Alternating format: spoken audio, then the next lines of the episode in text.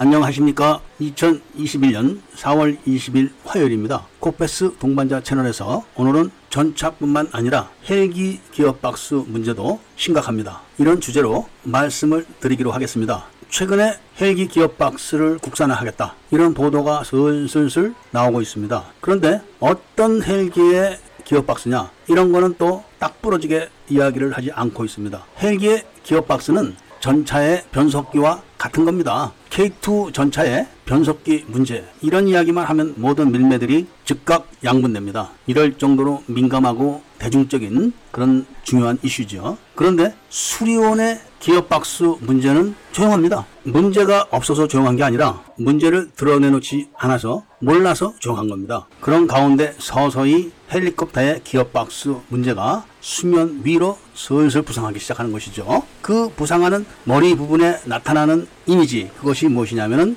기어박스를 국산화해야 된다, 이런 이야기입니다. 그렇다면은 수리온을 개발할 때 헬리콥터 기어박스에 대한 국산화 계획이 없었는가? 그건 또 그렇지도 않습니다. 수리온 개발 사업도 KFX 사업처럼 국책 사업입니다. 국책 사업이기 때문에 당연히 지침이 정해져 있는 겁니다. 세 가지가 핵심인데 바로 기어박스하고 블레이드, 그 다음에 전자장치, 이 세 가지입니다. 이 기술을 완전히 국산화해서 국산 헬기를 개발한다, 이런 방침이 확고하게 있었죠. 그런데 그 중에서 눈에 두드러지는 게 바로 기어박스에 대한 기술 이전 문제입니다. 이 문제는 수리온을 개발을 해야 한다, 이런 이야기가 나오고 에어버스 헬리콥터하고 이야기가 될 때부터 기본적인 사항으로 거론된 내용인데, 최근에 카이가 이 에어버스사를 상대로 국제 중재를 신청을 했다고 합니다. 그 금액이 무려 150억이나 되는데, 문제는 에어버스 헬리콥터하고 이런 내용을 계약을 한 것은 대략 14년 전이라고 합니다. 그리고 수리온은 대략 400여 대 정도 양산이 되거나 또 될 거로 확정되어 있죠.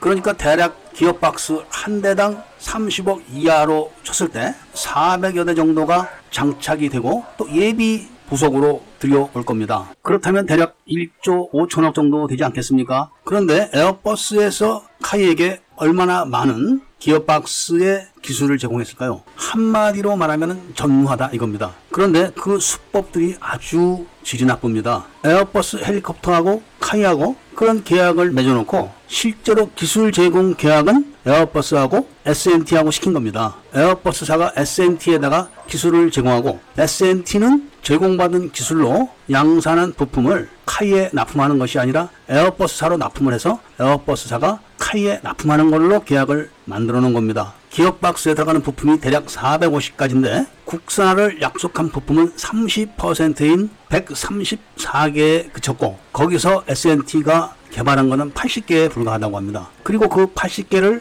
카이가 아닌 에어버스사로 납품을 했고, 에어버스사는 거들떠도 안 보고 자기들이 만든 기어박스만 카이에 납품을 한 겁니다. 그러니까 국책으로 기어박스를 기술 이전을 받아가지고 국산화한다, 이런 방침을 교묘하게 이용을 해가지고 복잡한 계약서를 만들어 놓고 실질적으로는 완제품을 다 납품받아가지고 에어버스사의 매출을 올려준 겁니다. 그리고 시간이 오래 흘러서 여러 가지 문제가 발생하니까 중재를 신청해서 150억 원을 청구했다, 이런 거죠.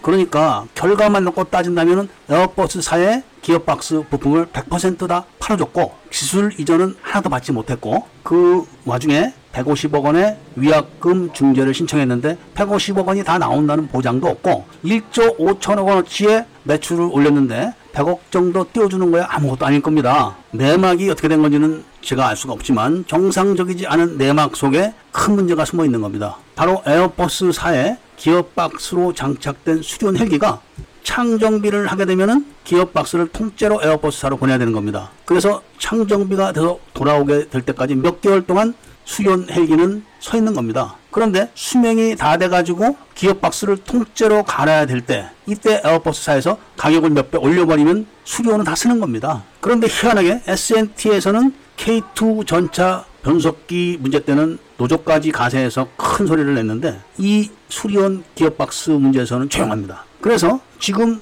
헬리콥터의 기어박스 개발을 한다는 이야기가 수리온 기어박스를 개발하는 것인지 차기 기동헬기 기어박스를 개발하는 것인지 불분명하고, 수연 기어박스를 개발한다고 하면은 당시 계약에 의해서 개발비가 지출된 건에 대해서는 점검을 좀 해야 될 것 같습니다. 당연히 기어박스 문제는 3대 과제 지침 중에 하나였고, 그것은 수연 개발비에 다 포함되어 있는 건데 은근슬쩍 완제품으로 다 받아서 에어버스 헬리콥터에 배를 다 채워줬는데, 바로 그 부분에서 수련의 기어박스 개발비가 나와야 되는 것이죠. 아무리 국제 계약서가 어렵다고 해도 에어버스 헬리콥터에서 S&T에다가 기술 제공을 하고, 그 기술로 만든 부품은 카이로 보내서 카이가 최종 조립을 하면 되는 것인데, 그걸 또다시 에어버스로 보내고 에어버스사에서 다시 확인을 해서 카이로 보내는 그런 계약 자체가 웃기는 거죠. 그리고 에어버스사에서는 S&T에서 보낸 부속을 거들떠도 안 보고 자기들 부속으로 다 껴서 400대 가량의 수리온 기어박스를 납품하고 예비 박스도 다 납품을 할 거 아니겠습니까? 그런데 이 기어박스의 수명이 끝났을 때 어떡할 거냐 이겁니다. 지금 당장도 창정비를 하게 되면은